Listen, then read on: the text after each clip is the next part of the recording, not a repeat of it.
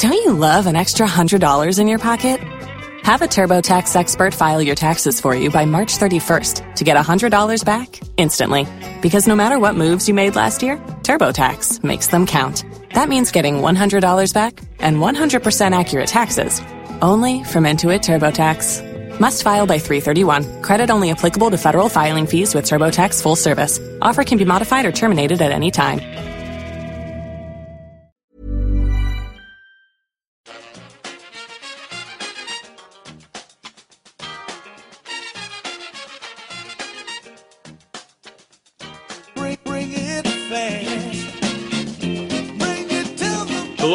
Welcome back to the EPL Roundtable. I'm your host Kevin DeVries, and as always, if you'd like to reach us at the podcast, you can do so by either tweeting us at EPL Roundtable or emailing us at EPLRoundtable at gmail.com. Hello, I'm Jake. I'm a Newcastle fan. I write for EPL Index and Total Dutch Football, and you can get me on Twitter at Jake Jackman with two N's. Hi, I'm Guto Llewelyn. I am a Swansea City supporter and also a contributor to the Jackcast podcast. Uh, if you want to hear our latest pod, then you can find us at the Jackcast. And if you want to follow me directly on uh, Twitter, it's at Guto Llewelyn. Hi, I'm Dan, Arsenal fan. I write for EPL Index, among other sites, and you can catch me on Twitter at the underscore jersey underscore Fitz. All right, thanks so much for joining us, guys. Up first, as always, we have Making the Rounds, where we each have a few minutes to discuss what's been happening at our clubs this week. We'll start off with Jake. Jake, we uh, actually spoke to you quite recently coming into the week, thinking that the Aston Villa match was one that you were expecting to win. Obviously, that didn't pan out. What was your view of that match? Um, well, we went with the same lineup as we went uh, for the Spurs game with uh, Cisse and De Jong up front, which I thought you know, I thought Cisse probably shouldn't have played, and he came off relatively early due to injury. So that was pro- probably a good injury to get at the time. I thought, um, I thought we started okay. It was sort of the the pitch was terrible. I mean, the, the amount of water on that pitch, somebody could have drowned. You know, it was getting to the point where I thought that the match, you know, could have been abandoned, but obviously that didn't happen. And obviously, in those sort of conditions, it was always going to favour Aston Villa, who sort of had more um, long ball options, and they had sort of players better suited to, for sort of that that sort of game, where we have a lot of passing passing players, sort of like Wijnaldum and Sissoko and uh, De Jong, who like to have the ball at their feet with lots of touches. It, it didn't really suit us, but you know we, we got the early goal through Coloccini. Uh, I mean, it was good to see him uh, getting a goal. It's probably a bit that was probably down to the conditions that, that he got that goal, but it was you know well played by De Jong to sort of skid the ball in. You know, we went one 0 up, and then you think, oh, from there Villa, their confidence is low. You go one 0 up, you expect to go on, get two, one or two more, and you know make it comfortable. But that that didn't happen. I mean, after half time, we didn't play as well. Sort of complacency may have came into it, where we thought that we had the game won already, and uh, we had. I mean, probably the turning point of the game was Siem De Jong's uh, headed chance at the back post, where you know you'd expect him to score that nine times out of ten and he puts it wide, and then two minutes later, Jordan Ayew scores a goal that he's never going to repeat in his life. And you, the moment he puts that in, you're just think, "Wow, this is not our day." and you know, they brought on Gestede, and you know, he sort of could have scored. And you know, we had a couple of late chances, but you know, it's probably a fair result on the day, one all. And you know, the positives out of it is that we didn't lose which we easily could have done on another day, uh, earlier in the season when we were a bit less consistent and our mentality wasn't as good and we were lacking in confidence. But to take you know seven points out of the last three games is a massive positive. Um, climbed out the relegation zone, and obviously results went against us over the weekend, and that put us back sort of you know lingering just above Swansea. But you know, more or less, I'd, I'd say that it was an, it's an all right result. I mean, we are bo- we're playing bottom of the table, but anyone can beat anyone in this league, and you get a point. You can't complain if, if we take points out of most games um, for the rest of the season. We're going to be okay. So, yeah, I'd, I'd say I wasn't di- overly disappointed or overly worried about drawing to Aston Villa. It was just sort of it's just one of those things that you know you get in football, and I'd say, I'd say the conditions played a part. I think if it wasn't as wet, I think we we probably would have won that game, but you know, it was. Yeah, uh, obviously, a lot of people uh, had been talking about how horrible the Newcastle defense had been. You had mentioned it as well, uh, specifically mentioning kind of Mbemba's struggles adapting early on. Now you've conceded just two in your last three. Do you think the defense has really turned a corner, or do you think this is just kind of a blip of positive form? I don't know. I, I think there's definitely been improvements there. I think Coloccini's improved his performances. I'd say he was more of a problem than Mbemba at the start of the season. He was sort of like uh, always going out, uh, going out of defence into the midfield to try and get the ball uh, up the pitch and leaving gaps, and you know just exposed Mbemba. And you know he's sort of, I think he's sort of learning that now he's now he's a bit older. He can't do that. He doesn't have that in his game, and he needs to sort of stay back a bit more. And we're a bit more set. We've had a settled back four as well. We've done a left back, and we haven't had to make any changes. And then the sort of duo of Colback and Anita ahead of them do a lot of work as well that often goes unseen. Especially Anita, I think, has been one of the standout players for us this season. So I think there's definitely we've definitely improved in you know in our defence. But and I think Rob Elliott has a, uh, a big part to play in that as well. I think he's a lot more vocal than Krul. I think he's a he's a better leader. He comes for the ball a lot more, and I think he's he's definitely been a, a real you know bright spot for us in, over the last month or so. So yeah, I'd say that's definitely you know we've definitely improved, but the big test is going to come. You know when we got Everton on Boxing Day, they've got a lot of attacking players. They will attack us, and we're, we're really gonna. They could really expose our defense because you know our defense doesn't like playing against um, quick sort of mobile players. So, I mean that's that's going to show a lot about where our defense is, and hopefully you know we can we can go in and uh, keep a clean sheet or just just concede the one and you know keep confidence high. All right, thanks. Kind of going from your disappointing draw, we can move on to Guto who uh, Swansea side played much better than their opponents today, but ended up still getting the draw against West Ham. What was your take on that match? Uh, it's a second frustrating result uh, in a row, really, because it's it, for the second time in a row we've played much much better than we have for the last few months. Um, I mean, our record speaks for itself. Really, we've had one win since August, and that is why we have entered the relegation zone. Um, as for today's game, the, the general consensus is that it was uh, another positive performance.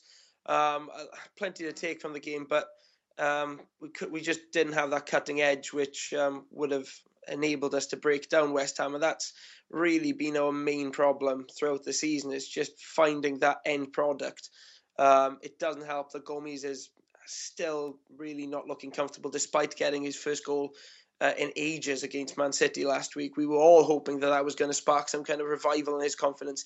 It didn't happen, um, but it's it's there has definitely been a visible change in uh, our style of play and in uh, our performance level since Monk um, lost his job.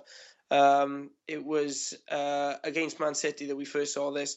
Uh, Alan Curtis, surprisingly for a caretaker, made a lot of changes. He really did. He's he's made the kind of changes that fans have been calling for for ages, um, bringing in players who Monk for some reason had left out, the likes of Jack Cork, who's a, who's a brilliant midfielder and hasn't been playing for us at all this season. Um, he's come in and he's re- just changed things massively in midfield. Leon Britton is back to his best, arguably. He is just brilliant in midfield, just dominating midfield at the moment, which obviously is very difficult for a player of his stature. Um, the defence looks uh, a lot less shaky and far more confident.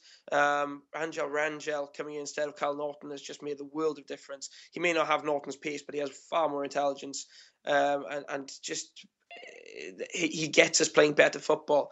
Um, and generally, like I said, the, the team's been playing better, a lot more confidently, but um, bottom line is, from our last two games, we still only have one point, despite being the better team in both games.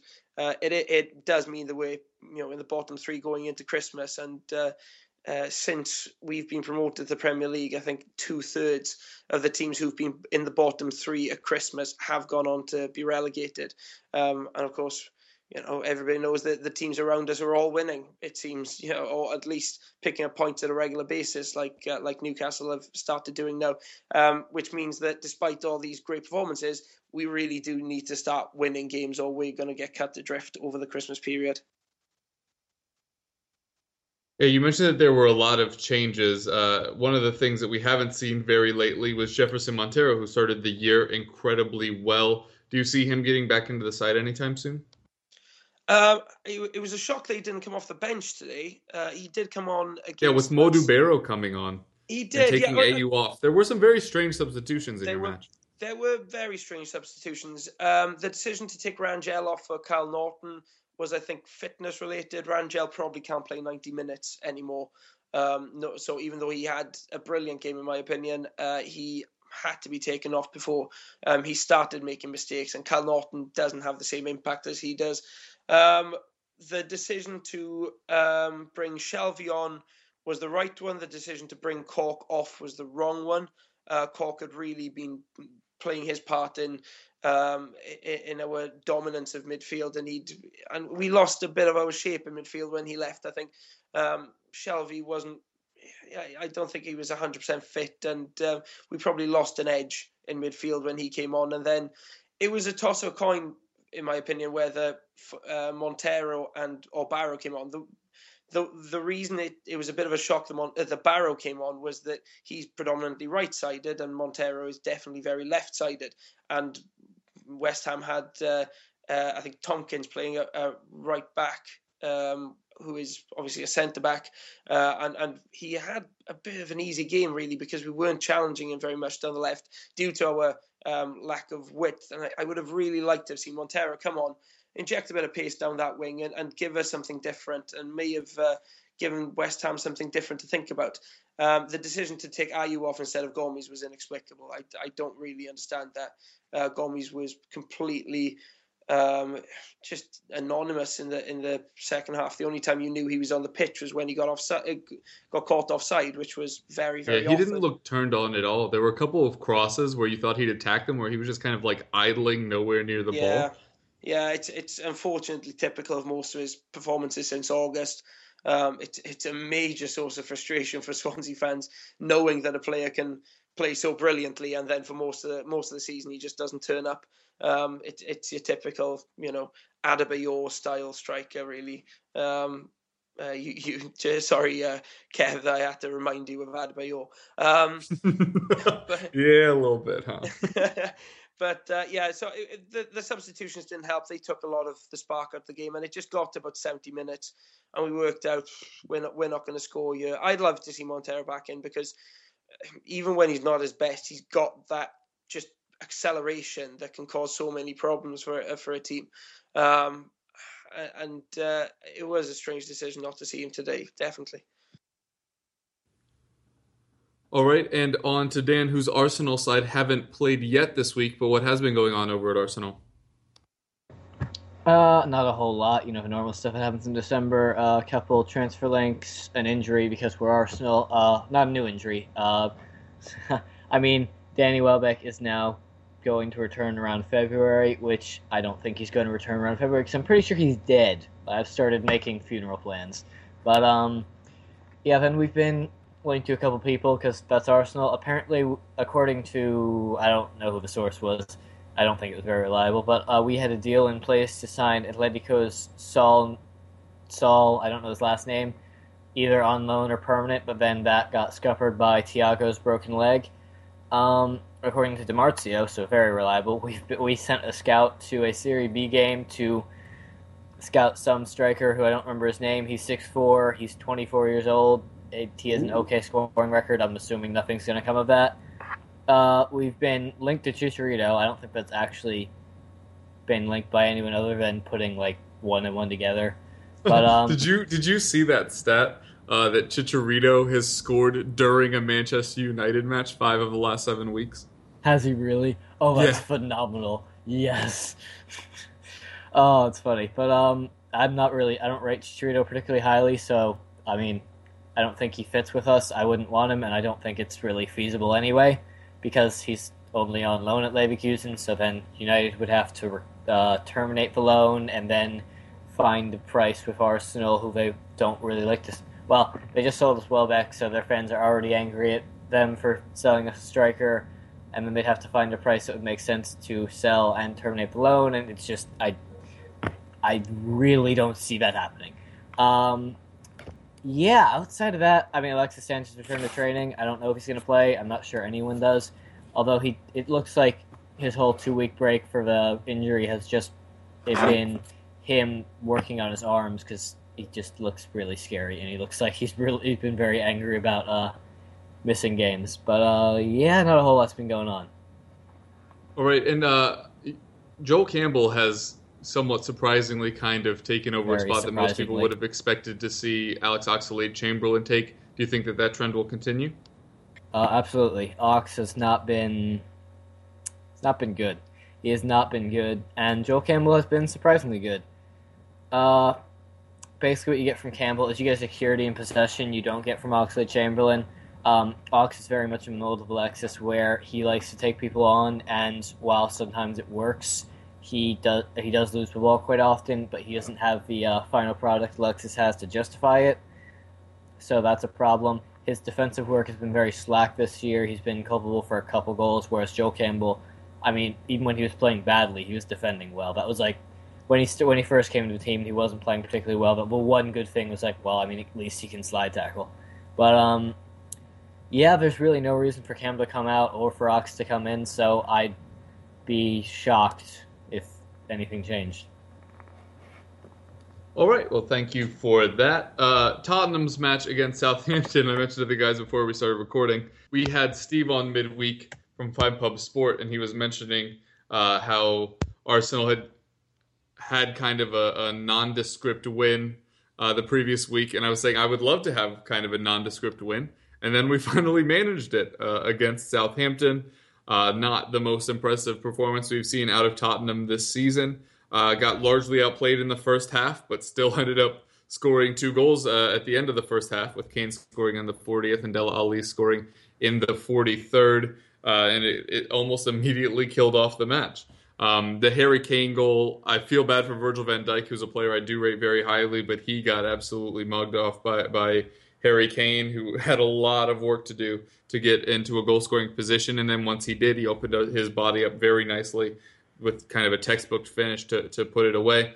Dele Alli's was more a little bit of a lapse in judgment from um, the the Southampton back line, with most of the focus going towards Kane, with Dele Alli sneaking in through the back uh, and, and, tapping in a very easy chance that arguably uh, should have been saved by Gazzaniga. But it was not second half, not a whole lot of, of moments worth noting. I thought Sadio Mane would have a bigger match uh, up against Ben Davies because Danny Rose missed uh, through illness, but he did not, fortunately for us. So, uh, all in all, there there really weren't that many talking points in this match.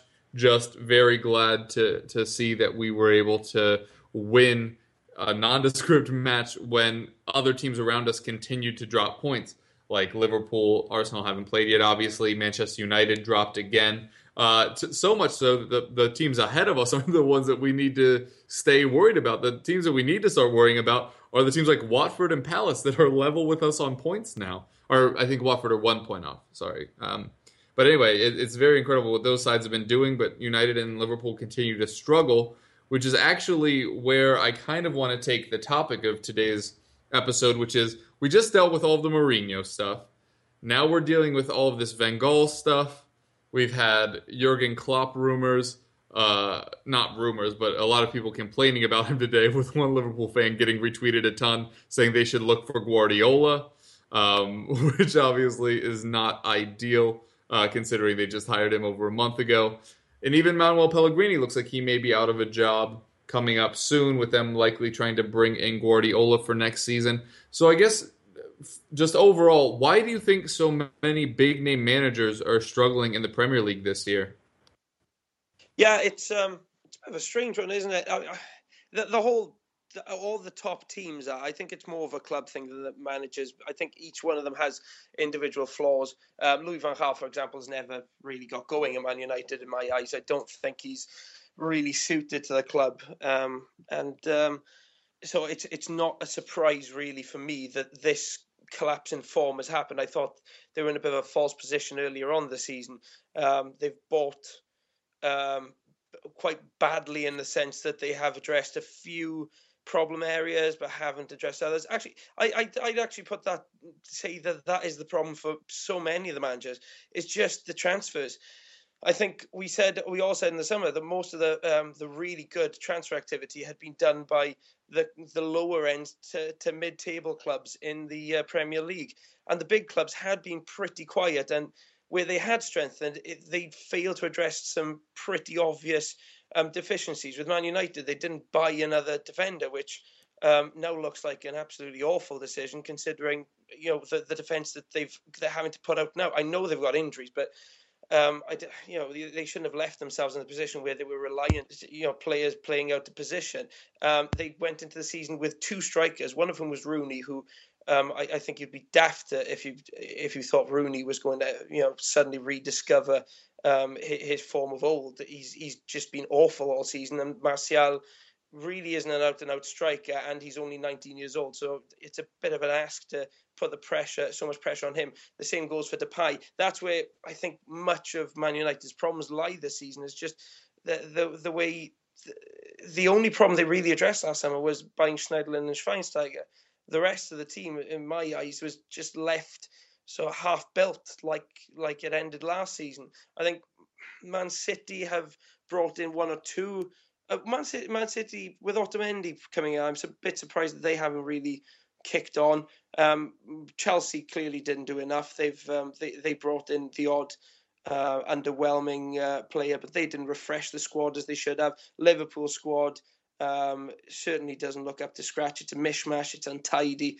Um, it's unbalanced, and uh, Jurgen Klopp is still, I think, trying to work out where the pieces fit in the lineup. Um, so I think up and down, all of those big clubs are struggling because they haven't improved their squads enough more than anything else, and that's led to other frustrations. Um, whereas, obviously, you know, we're looking at clubs like Leicester. Leicester have um, bought quite modestly, but have bought well, and they've actually improved their team. And add to that a few good results, they and, and they've built some momentum. And um, so I'd say, I'd say one of the big problems is just the recruitment in the summer. Yeah, I'd say for I mean we discussed Mourinho, but Mourinho, volatile personality, he's just kind of an ass, and he warned everybody for a while, and his players stopped playing for him. Um, for Pellegrini, I'm not even sure that's as much his fault. It's more Pep's available, so Pep, and and he hasn't done great in the Champions League, but I, I think that it's more down to there's just the best manager in the world's available. City have have the resources to get it to get him, so they'll go get him. Um, as far as Van Gaal and uh, Klopp, both of them, I agree with Guto. It just they don't have very good squads, to be honest. Um, United, like, I mean, look at their squad. Like he said, they should have brought another center back. Even when everyone's fit, they have Smalling's great, but after him, they've not got another good center back. Uh, they only came this season with one left back. Um, they they just don't have. They have Wayne Rooney. They're tried to rely on Wayne Rooney, and he's again, like you said, terrible, just awful. Uh, and then I think to try and make up for the poor defense, Van has adopted this system where he tries to kill games, and while he prevents the the opposition from getting shots, but they also don't get very many shots. So um, it's like they were very high in the league early because they were relying on very high conversion percentages. Now those have started to drop, and they stopped going one 0 up so early, and then just being able to kill the game off.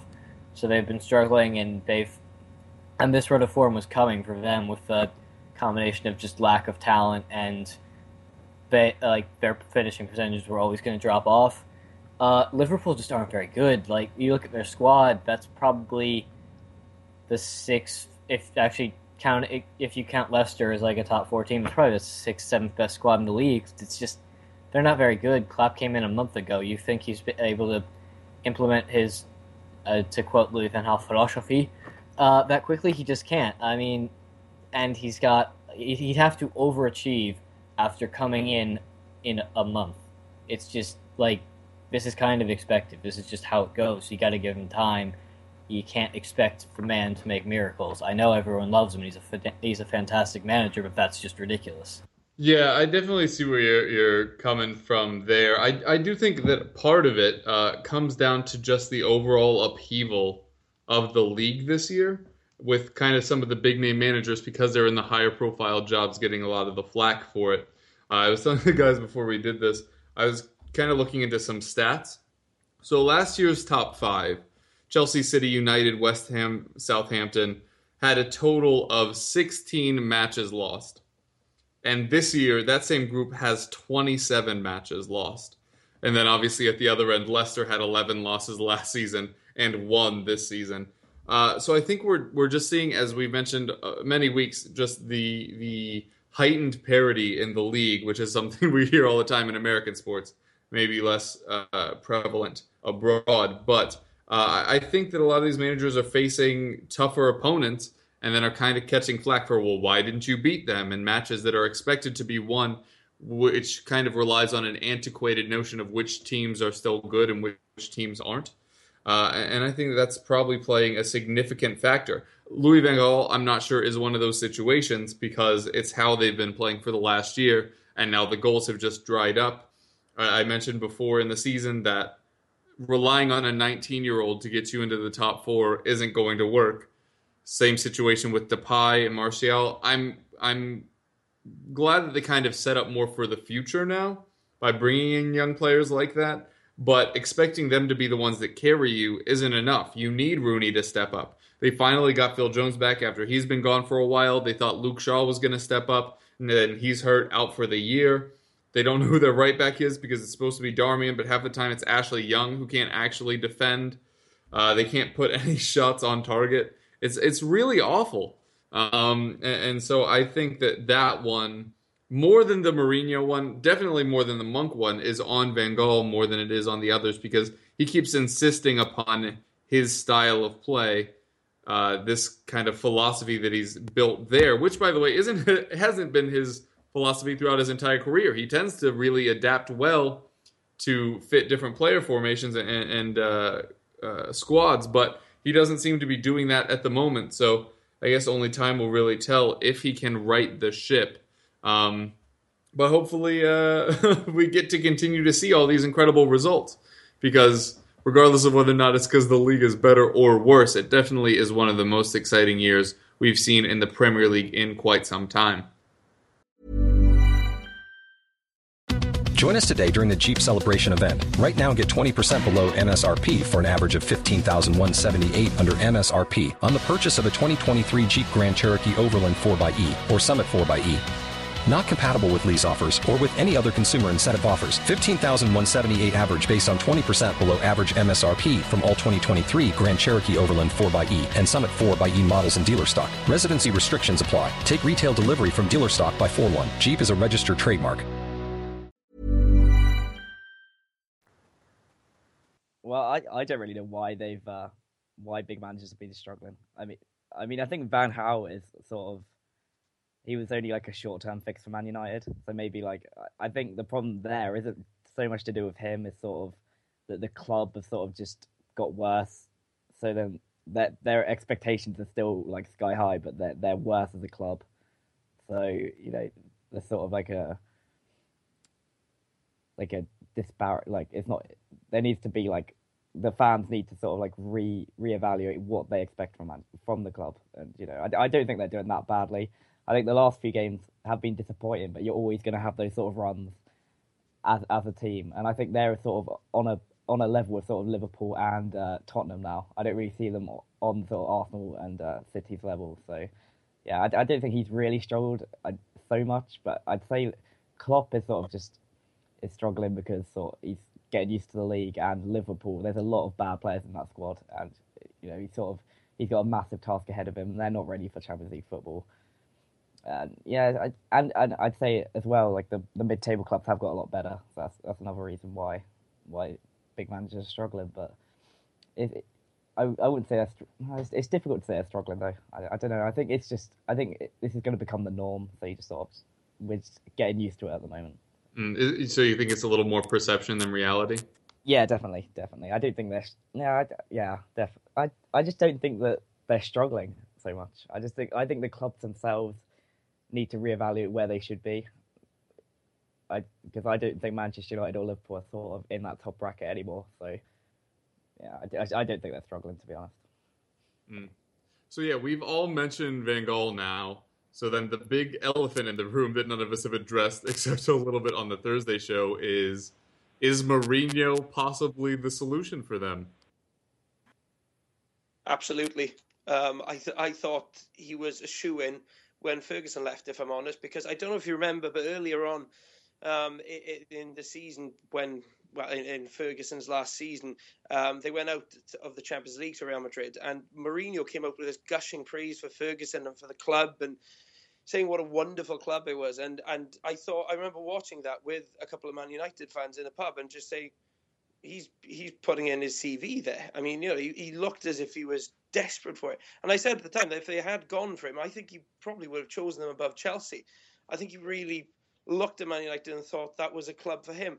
Um, and, and I think he would, you know, put put a bit of um, stability in there. Whatever you say about Mourinho, he is a winner. I mean, he has a shelf life at any club. Um, that his record shows you that, but he is a winner and he does sort things out. Um, and love him or hate him, you know, he he, get, he gets jobs done. Uh, what happened at Chelsea is quite clearly um, just an implosion. Um, several terrible mistakes, uh, a loss of confidence, refusal to take uh, the blame for any any uh, ongoing you know problems at the club. It, it, all just came together for Mourinho, and um, his uh, his time ran out. But I think if you gave him the chance to go to Man United, I think he'd take it with both hands. I think fans would be split over it because they have this opinion of Mourinho and they have this opinion of their own club, and they don't really see Mourinho as the kind of person that should be taking over uh, at Old Trafford. But you know, a lot of his traits actually he shared with Alex Ferguson. Alex Ferguson could be quite bullish. Alex Ferguson could be, um, you know, quite arrogant and, uh, um, you know, quite quite, quite an, a difficult man to work with when he wanted to. But again, he was he had that winning mentality, and players did. You know, he, he managed to get the best out of players. Um, and I think I think for Mourinho, at this moment in time could actually be the short fix, the, the quick fix, sorry, that Man United could be looking for, just to get them playing maybe not an aesthetically pleasing style of football again, but just get them in a shape which makes them capable of winning trophies again. I mean, the Norwich fans certainly seem to think that he was the right man to take over, considering at the end they're singing Jose Mourinho, he's taking your job. But um, I mean, he seems the obvious choice, doesn't he? Uh, he like Guto said, he wants that United job so badly. Like I don't, I I don't know if his love for Chelsea is necessarily overstated, but he would absolutely take that United job. Um, he is a big admirer of Sir Alex. He he wants it bad. I I believe he wants that job bad, and I think he would absolutely take it. I think, yeah, I think he, he's he's not going to play great football. So like, um, the fans may or may not be happy, but he's going to win, and I, it's more than they're doing now, isn't it? Considering and considering the squad they have uh, I I think winning is all they can really ask for right now. They're not getting Pep because I I can't see him going anywhere other than City. That's what reports out of Germany would suggest. So the next best thing is Mourinho. So he's available. Then all the fans aren't happy with him. The the results aren't great. It seems like the obvious choice for him. It seems like he'd work. So yeah, probably.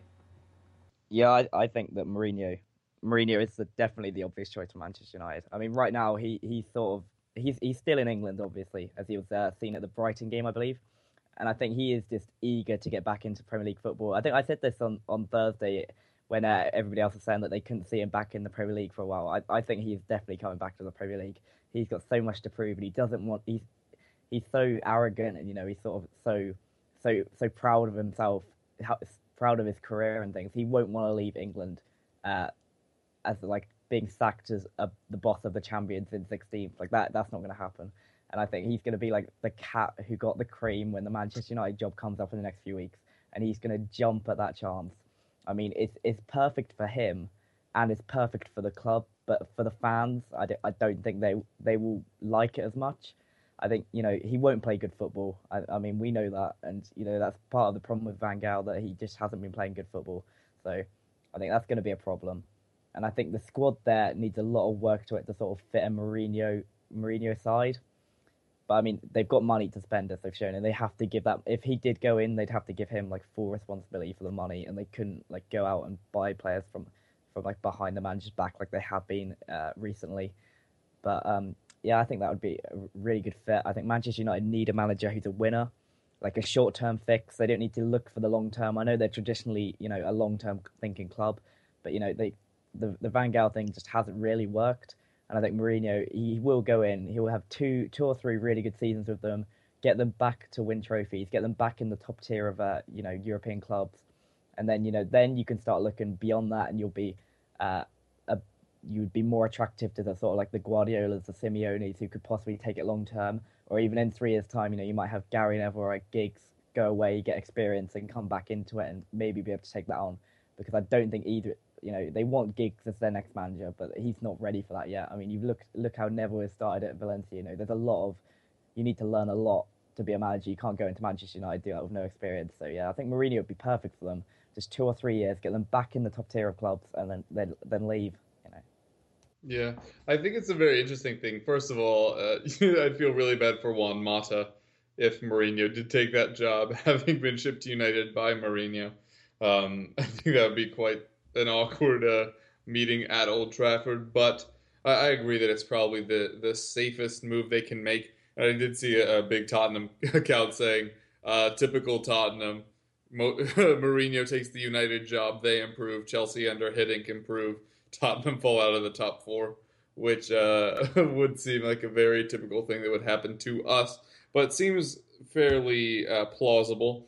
I'm really not that confident in Hiddink taking the Chelsea job, having just seen what he's done for the Netherlands, which was uh, managed to get them all the way from third in the world to not qualifying for the Euros. And I, as many other people have mentioned, realize the actual issues with the Dutch national team, but he certainly did not help all right, uh, we will go from there on to Player Watch, where we'll each have a few minutes to discuss a player who impressed us and a player who disappointed in our club's most recent fixture. We'll start off with Jake. All right, Guto, who impressed and who disappointed in your Swansea performance? Uh, the big shining light, I think, for everyone is Leon Britton. Uh, he is a club hero, uh, a man who uh, we have long admired, and uh, we, we were campaigning for ages for him to get a uh, an England cap uh, well, several England caps actually. We think we thought he should have been starting for England. That was England's loss. And um, today, even you know, even though he was written off um, by some and, and looked to be um, you know off on his way to the MLS in the summer, um, he, he's come back over the last few games and he's looked better than ever. He just gives us the stability in midfield and reminds us actually uh, what we've been missing for much of this season. Just that control, that order in midfield, which has been the basis of our success for the past 10 years. Um, he just always seems to be in the right place. He, he breaks up the opposition's play. Um, there was some slick passing from him uh, throughout today, Ke- keeps things moving, and just keeps Swansea's game going. I mean, he's he's brilliant, um, and, and, he was he was fantastic today. Really was. Um, the uh, the down, yeah. The, if well, there, there is one obvious player really who had a poor game, and that's Gomis. Um, I thought he had flashes today where he um, had a few good touches, took on a few players, but generally speaking, he, drifts out of games for far too long. He is constantly offside, and that's again just down to sloppiness and laziness, not making enough of an effort to get back on side. I don't think he looks uh, fit enough to play Premier League football. Um, and uh, it's we, we keep saying it. It's a major problem because we don't have another obvious option up front, and we are saddled with him, and we've just got to deal with him. Uh, and uh, it, again, his performance today emphasised why we really need a striker badly in January. So you mentioned somebody who's an older player that's a club hero. Are we saying Britton for Swansea manager?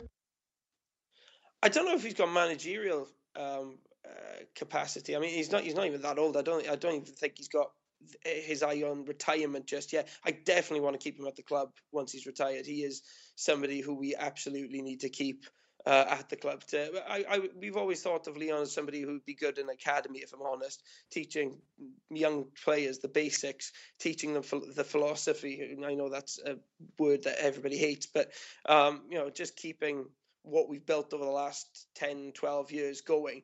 Um, he definitely needs to stay around for that. Actually, if I was looking at a, a possible manager uh, for the future, maybe not for right now, but Angel Rangel's a, a clear choice because he is a very intelligent footballer. Um, he, again, a player who's been here for ages and was probably seen as past his best. Probably is past his best, but um, has a, an amazing footballing brain at right back, uh, a great footballer, uh, an intelligent defender, and he is definitely somebody I, I see as a future um, Swansea manager. Obviously, Ashley Williams is another one, but he's uh, far from done just yet. Yeah, and uh, Dan, since you don't really have a match to talk about yet, uh, how do you think your match against our uh, blah, blah, blah.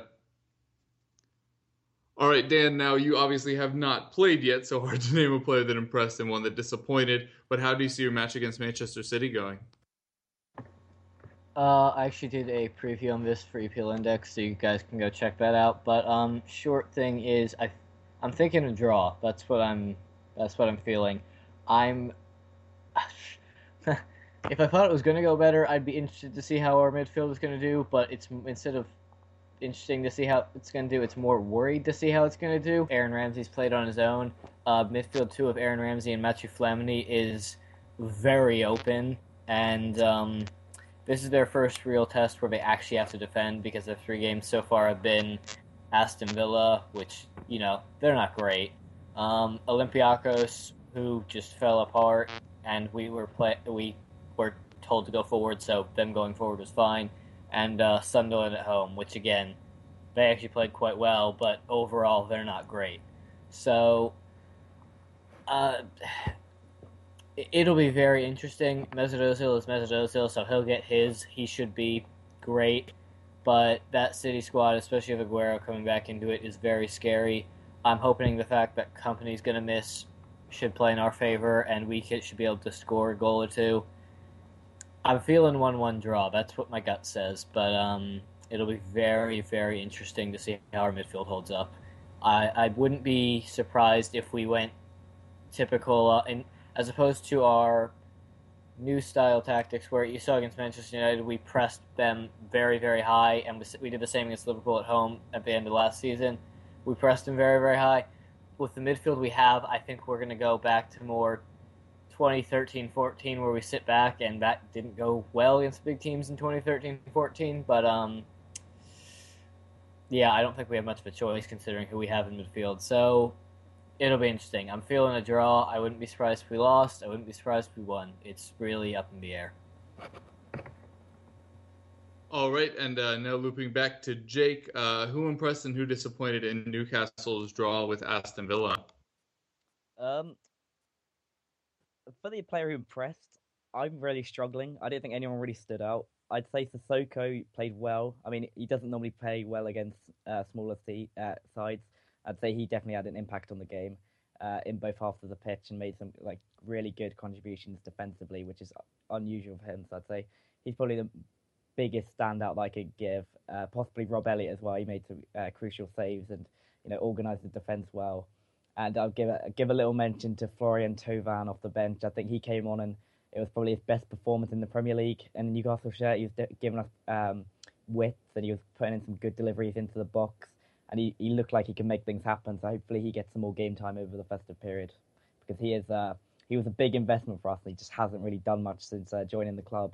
So hopefully that that does you know that does change um, because I, I really think he is a player that could be a, uh, a huge huge play uh, huge you know part of our team going forward and uh, it just hasn't happened for him. But it, was nice to see him uh, putting some decent crosses. Um, disappointed. Um, I'm not going to say De Jong. I think he played well, and he just missed that one gilt edge charge, which is just unfortunate that happens. I'd say Paul Dummett was the one who disappointed for me.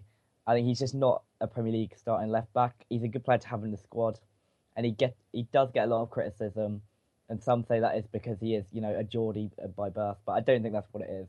I think you, you can't you can't praise a player just because he comes he's, he's from Newcastle and he's a Newcastle fan. You have to sort of look at it in context, and I just don't think he's good enough to be a Premier League starting fullback. I think he's a good squad player, but just at times he just gets beaten easily. He's he's always got a mistake in him, and he just doesn't look. He's not good on the ball at all. So I think we need to look at that in January. Um, I, we definitely need a better left back, and hopefully, you know, we get. I'd, I'd really like, you know, the PSV uh, PSV fullback Willems, but he, he's mm. injury prone. And is, know, is he back yet for, for PSV? I, am not quite sure. I know he's had uh, he's had a lot of problems. I, I, I haven't. Um, I think but you know he's, he's, he's a player that we've definitely looked at, and he's, he's come to St James's Park a few times to you know to support Wijnaldum, and he's taken an interest in the club. So I think that's definitely one that could happen. But yeah, it, it's it's just his injury problems. But yeah, I'd, I'd say Dummett definitely disappointed at the weekend. Probably the most impressive player was uh, I don't know about most impressive, but most crucial was Hugo Lloris, who did not have much to do throughout this match, but once again uh, showed up at the back end of the match with a, a match saving save. Well, technically not match saving. We were already up two goals, but clean sheet saving to say the very least. Uh, and it launched a, a big uh, internet discussion over how good uh, Hugo Lloris was. That was very infuriating with people talking about how Joe Hart was infinitely better, which I think is far from the mark. Um, but uh, yeah, so was very impressed with Hugo Lloris. Uh, in terms of who was disappointing, hard to do in, in a 2 0 win, but um, I'd probably say maybe Lamela. I didn't really see much of him. Uh, obviously, the, the 10 o'clock fixtures are harder to keep an eye on because you, you have to watch a whole bunch of things um, instead of me being able to fully focus. But I, I don't particularly remember Lamela doing anything memorable. Uh, and in a match like this, that continues. Eriksen continues to kind of flounder out on the left. Would really like to see him more central uh, in future fixtures. All right, so now we are out of time. So if you have any projects you'd like to plug or want to tell people how to reach you, now would be a good time. Yeah, thanks for listening. Um, I you can get me uh, my stuff on EPL Index and uh, Total Dutch Football, and you, if you want um, to see anything else, you can get me on Twitter at Jake Jakmann with two N's. Yeah, uh, if you want to uh, listen to the latest uh, episode of the Jackcast, uh, that should be up either tomorrow or more likely Tuesday. we will have plenty of discussions about the new manager, whoever that is going to be, and of course about the latest performances and the upcoming Christmas fixture list. Uh, yeah, I'm still Dan. Thanks for having me on. If you want to get me on Twitter, uh, you can get me at the underscore jersey underscore Fitz, and that's pretty much it. Thanks for having me on. Yeah, thanks, guys. I am Kevin DeVries, your host. You can find me on Twitter at Kevroff. You can find my writings over at blog.playtoga.com and theeaglesbeak.com. Also host the FPL Roundtable, which goes up Thursday mornings, and show up on the All In Sports Talk show, which is usually up on Tuesdays. Uh, if you're a frequent listener of this show, feel free to don't turn in on uh, Friday, as we will not be recording on Thursday, as it's Christmas Eve. Uh, so don't look for that show. We'll kind of update you on what shows will be coming out over this holiday period as we know them. That's on Twitter at EPL Roundtable. And if you have any questions, you can email us at EPLRoundtable at gmail.com. All right, thanks so much for joining us, guys. It's been a pleasure as always, and we hope you keep listening.